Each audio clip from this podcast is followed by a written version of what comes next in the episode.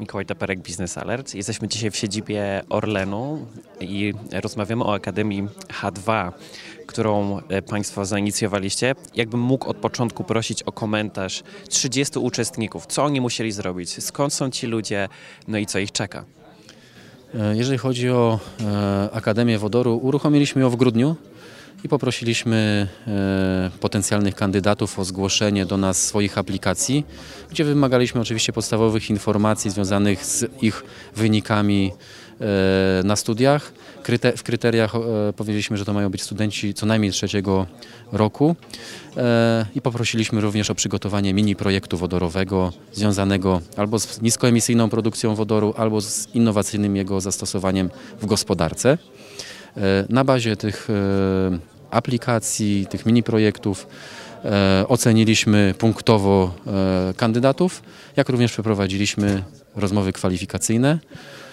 Na bazie tego powstał ranking i wybraliśmy najlepszą topową 30 uczestników. No, należy zaznaczyć, że w ramach tych mini projektów bardzo wiele ciekawych e, propozycji, kreatywnych, odważnych e, się pojawiło.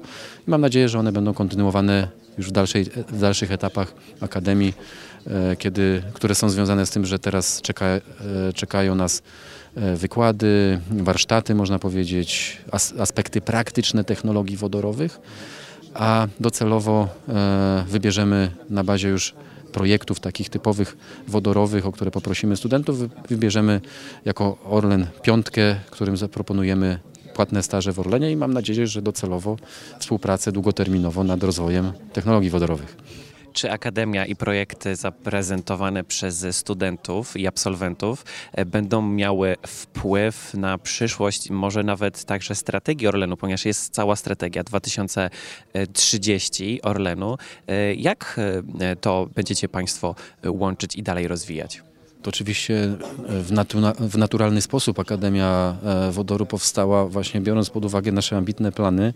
Musimy pamiętać, że docelowo wymagamy jak gdyby wykwalifikowanej kadry, która po pierwsze będzie realizować te projekty w dużej skali, a po drugie docelowo będzie nimi zarządzać, więc e, tutaj stawiamy na, na młodych, dlatego chcemy się z nimi podzielić już wypracowaną wiedzą z partnerami naprawdę z najwyższej półki, jeżeli chodzi o, o technologie wodorowe, bo Orlen może zaoferować wiedzę, doświadczenie i, i, i, e, bezpośrednie pokazanie praktyczne technologii takich jak elek, e, procesy elektrolizy, doczyszczanie wodoru, logistyka, ale nasi partnerzy również, szczególnie ci branżowi, pokażą projekty związane z transportem, e, z pojazdami e, wodorowymi.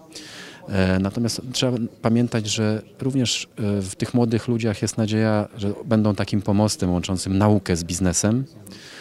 To jest bardzo ważny aspekt, bo jakoś to nie, nie idzie w parze, więc jest nadzieja, że ich kreatywność, otwartość pozwoli nam w końcu znaleźć nasze projekty polskie, polskich technologii i budować tą naszą przewagę technologiczną.